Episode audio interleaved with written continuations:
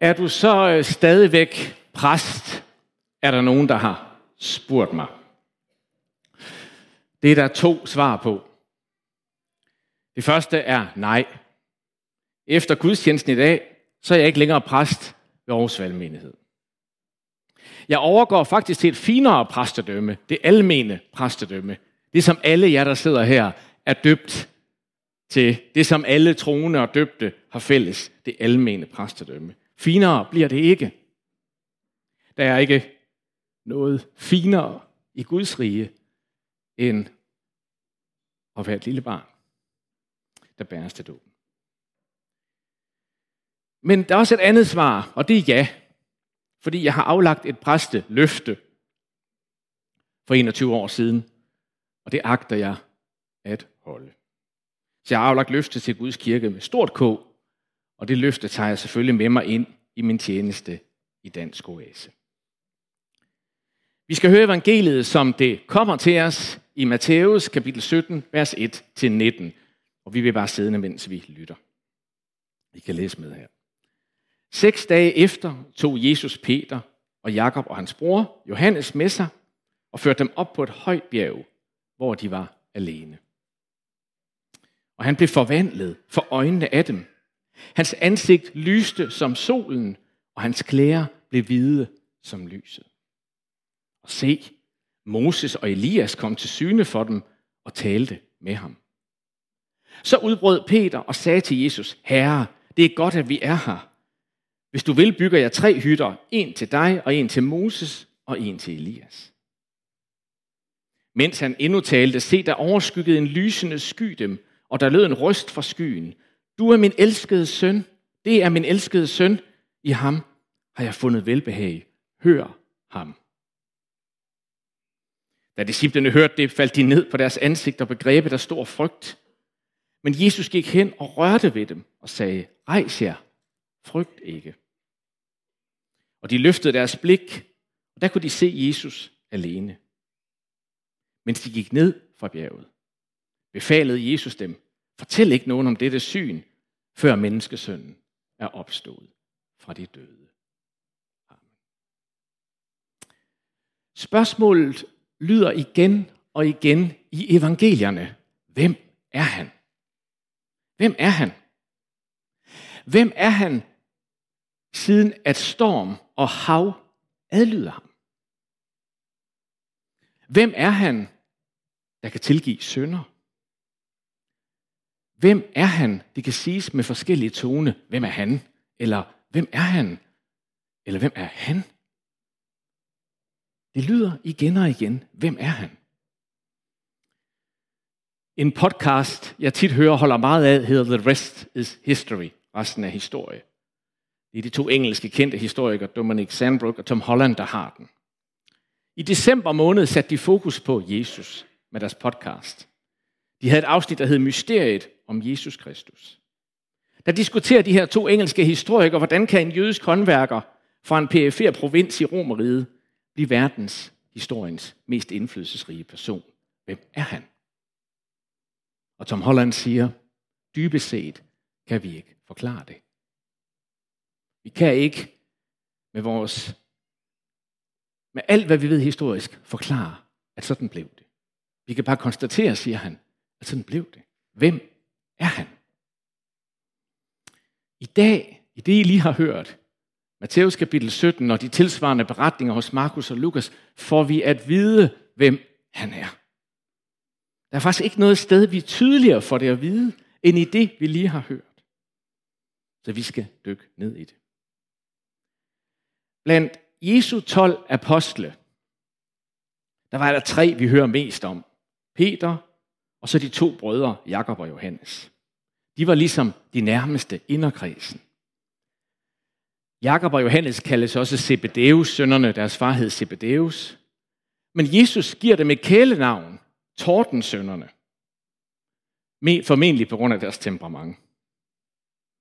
Så Jesus havde altså kaldt dem Tordensønner. Deres mor var meget ambitiøs.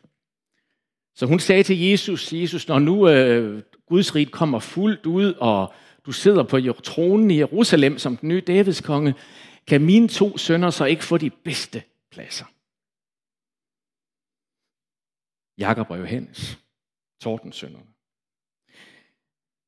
Apostlen Jakob fik på sin vis pladsen ved siden af Jesus, for han er den første af de apostlene, der bliver martyr, der måtte give sit liv for sin tro. Han bliver henrettet ved svær, står der allerede i Nytestamentet.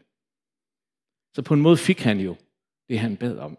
I skal passe på, hvad I beder om. Johannes, hans bror, blev mødt så grundlæggende af Guds kærlighed, at han altid omtaler sig selv som den disciple, Jesus elskede. Peter, den tredje, han misforstod ofte Jesus. Ja, nogle gange modsagde han Jesus. Han fornægtede endda Jesus, og hanen galede. De tre, Peter, Jakob og Johannes. Vil du vælge dem til dit team? Til dit nærmeste team? Måske skal vi spørge, kunne Peter, Jakob og Johannes overhovedet få lov at blive præster ved vores valgmenighed? Det er faktisk et godt perspektiv. Menighedsrådet siger, at I vil kalde endnu en præst på time nu her, efter min fratrædelse. I kan altså kun kalde uperfekte og syndere. Jesus er optaget. Han er verdens frelser. Jesus valgte dem altså på trods af deres fejl og mangler, fordi han vidste, at Guds forvandlende kærlighed, som vi i øjeblikket prædiker over hver søndag ud for Romerne 12, 13, den kan gøre tordensønder til Guds børn. Sådan er det i Guds rige.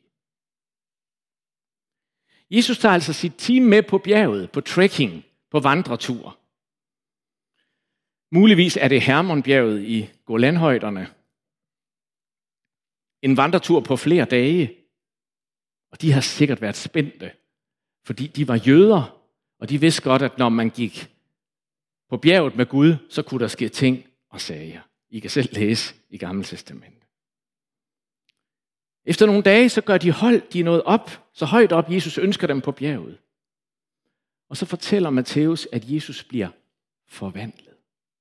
Et hvidt lys skinner ud fra ham. I indledningen i dag her fra Gamle Testamente har H.C., min kollega, læst om Moses, der kommer ned fra Sinai. Og hvis I hørte det, så hørte I, hvordan H.C. læste, at Moses ansigt skinnede, fordi han havde været i Guds nærvær på Sinai-bjerget. Der gik en stråling ud fra ham. En refleksion, en spejling. Men Matthæus fortæller os noget andet om Jesus. Jesus reflekterer ikke et nærvær, han har været i. Jesus er lyset. Det udgår fra ham. Hans ansigt lyser som sol. Her er mere end Moses. Her får vi svar på spørgsmålet, hvem er han? Han er lyset selv. Han er Gud selv. Han er Guds væsens udtrykte billede, skrev fædrene senere. Lyset og livet, siger Grundtvig. Han er solen i Guds rige, kilden til alt lys.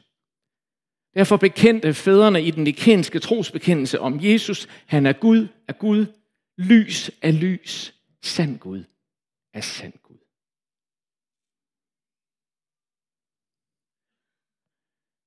I synet, som de har der på bjerget, de tre, der kommer Moses og Elias til stede. Personer fra Gamle Testamente, som for længst var døde.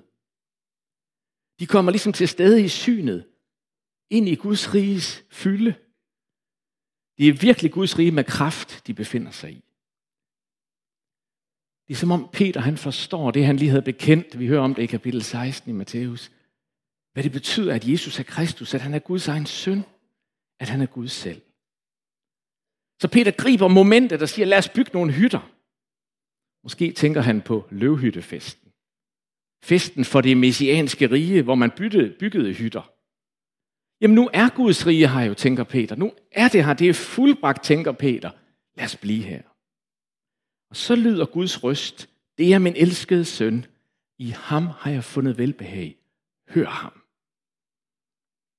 Og disciplene rives pludselig, da den der voldsomme stemme kommer i deres sind tilbage til pakten og loven, og det farlige ved at være i Guds nærvær på et bjerg.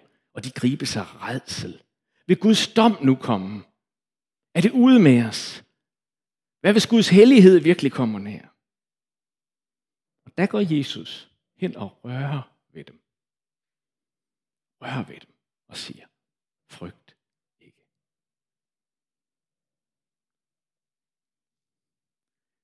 De går ned ad bjerget igen.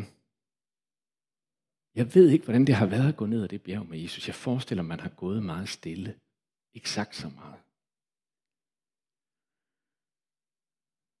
Og Jesus siger det, man aldrig kan sige, når folk oplever sådan noget. Fortæl det ikke til nogen.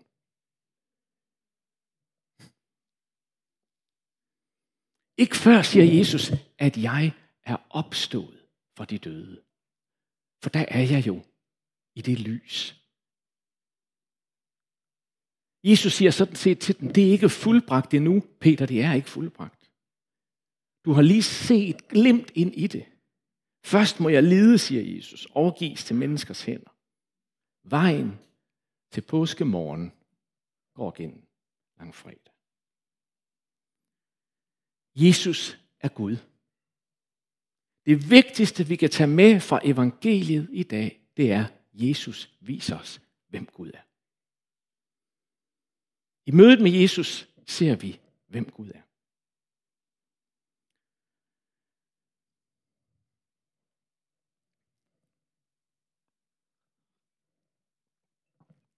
I nogle år har jeg undervist som gæstelærer på Oasehøjskolen. Den er desværre lukket, selve højskolen. Men må ikke, at Grundtvigson lever videre. Jeg har ofte lavet en øvelse med eleverne på Oasehøjskolen. Måske nogen, der jeg sidder her, var med, når jeg underviste. Hvor vi skulle finde svar på spørgsmålet, hvad er evangeliet?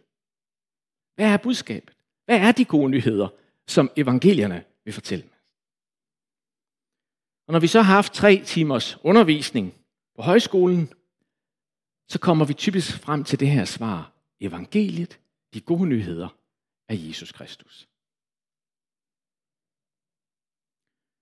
Markus skriver det direkte i indledning til sit evangelium. Han siger, at det her det er evangeliet om Jesus Kristus. Og så begynder jeg sammen med eleverne, når vi kommer der til at arbejde med, hvad er det så for nogle dimensioner, hvad betyder det, at Jesus er Gud? Og vi finder typisk frem i løbet af sådan en dag til fem ting, der viser os, hvem Gud er i Jesus. Det første er Jesu liv. Han blev menneske.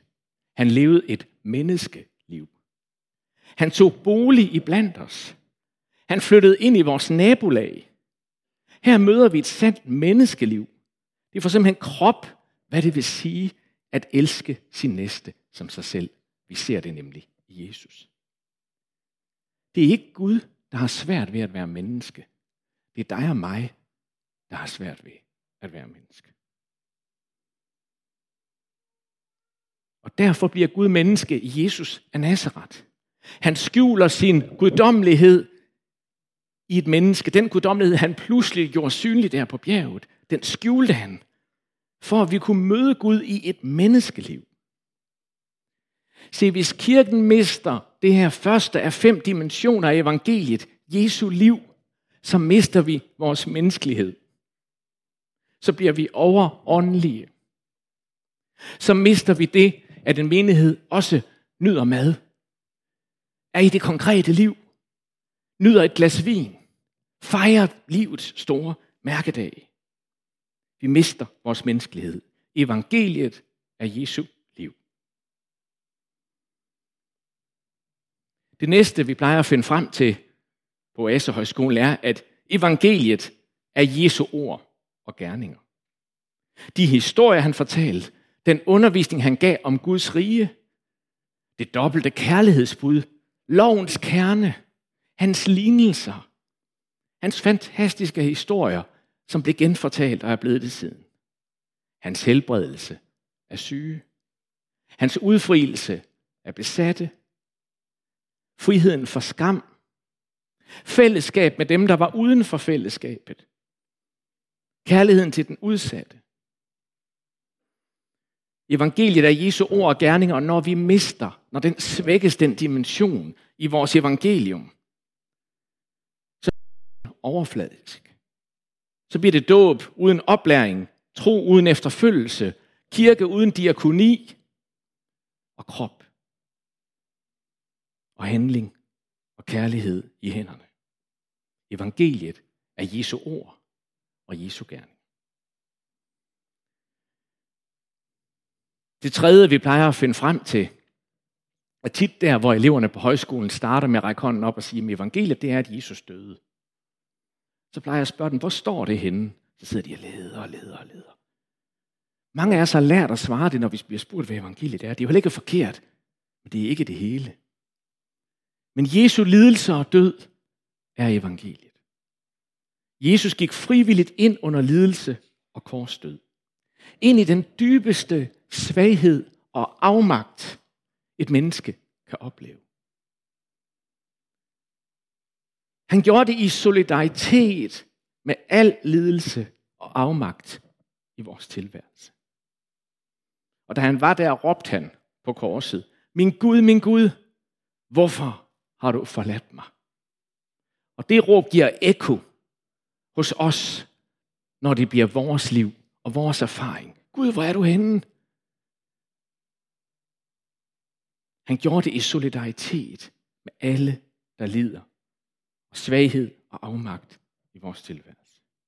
Men han gjorde det også i stedet for os. Hans død betyder også forsoning. Han tog vores skyld og skam hos sig.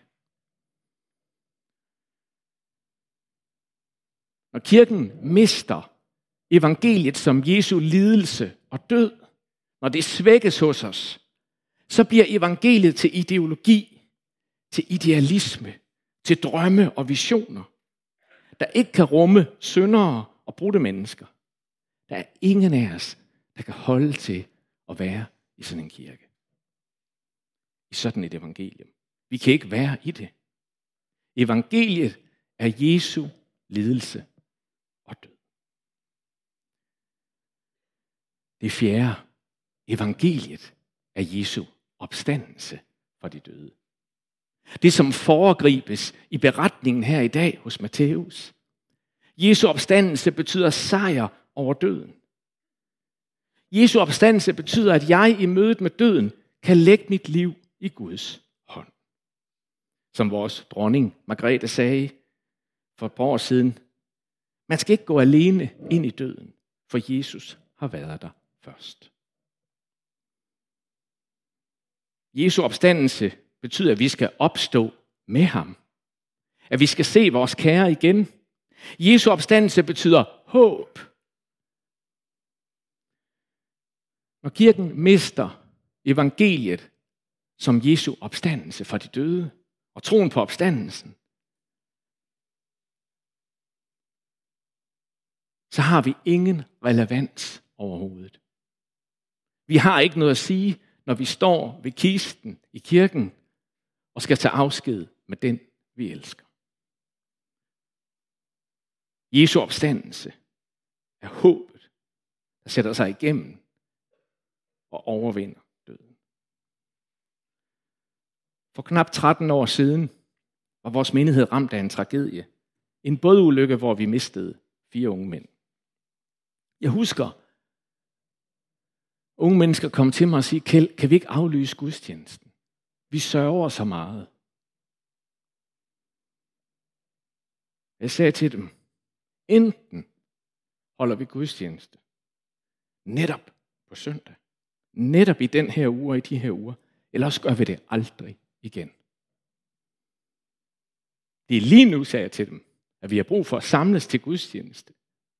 Om det eneste lys, hvor svag den blaffer i sorgens mørke.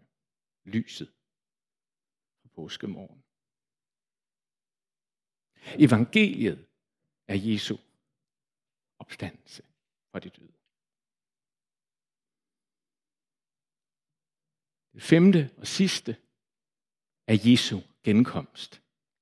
Jesu genkomst betyder, at Guds rige, som allerede er her, kommer fuldt ud. Skaber værkets genoprettelse. Jesu genkomst betyder dom over al uretfærdighed blandt mennesker. At den endelige dom over et menneskes liv skal vi overlade til Gud alene. Når det i præsteløftet, som H. ser jeg og Jane og Ruben og Niels Peter, hvilke der er her, har aflagt, når det siges i præsteløftet, at vi tjener med regnskabsdagen for øje, så skal vi huske, som min biskop oprindelig Kjell Holm sagde, det er ikke pensionsdagen. Der menes, det er den yderste dag, sagde han. En hver af os står bundet i sin samvittighed til ansvar for vort liv over for Gud alene. Det skal Jesu genkomst holde os fast på. Det skal evangeliet om Jesu genkomst holde os fast på. Alting skal genoprettes. Og vi skal stå i dommen. Og ham, der er dommeren, har, som grund vi siger det, ført vores sag. Evangeliet er Jesu genkomst. Hvem er han? Begyndte vi med i dag. Hvem er han? Det fik tre unge mænd svar på under en bjergvandring med Jesus. I ham møder vi Gud, i hans liv, hans ord og gerninger, hans korsdød, hans opstandelse, hans løfter om at komme igen. Der møder du den levende Gud, din skaber og herre. Vi må have alle fem dimensioner med. Lad ingen af dem svækkes. Vi har brug for et robust evangelium. Et evangelium, mennesker kan leve på og dø på, fra vugge til grav.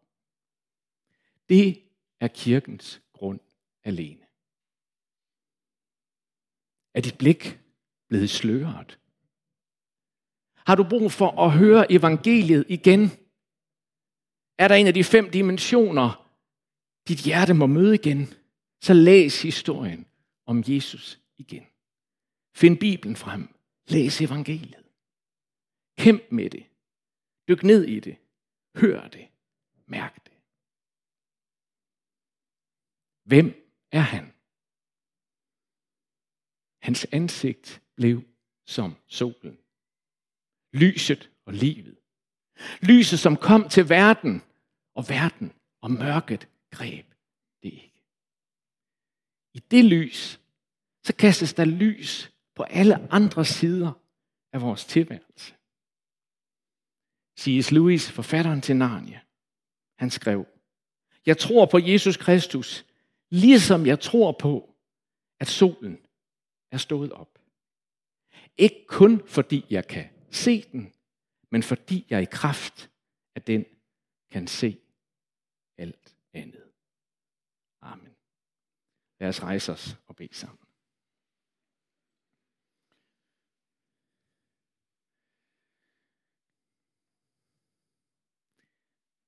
Far i himlen, det skal være min bøn på den her dag.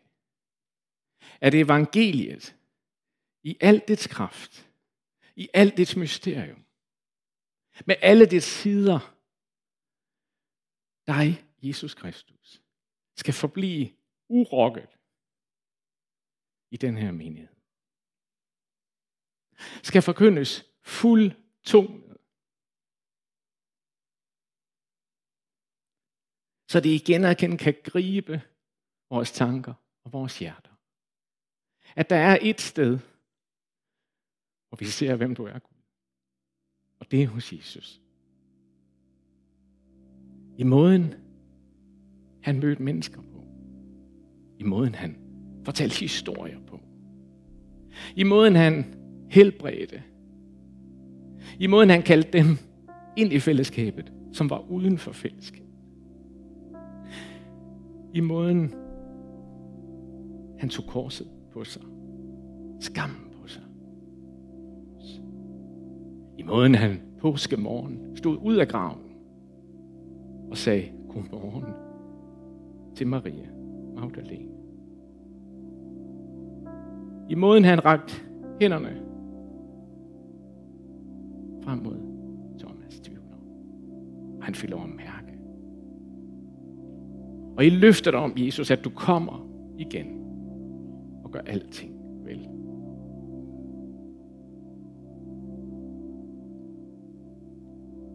Det er vores bøn. Det er vores bøn.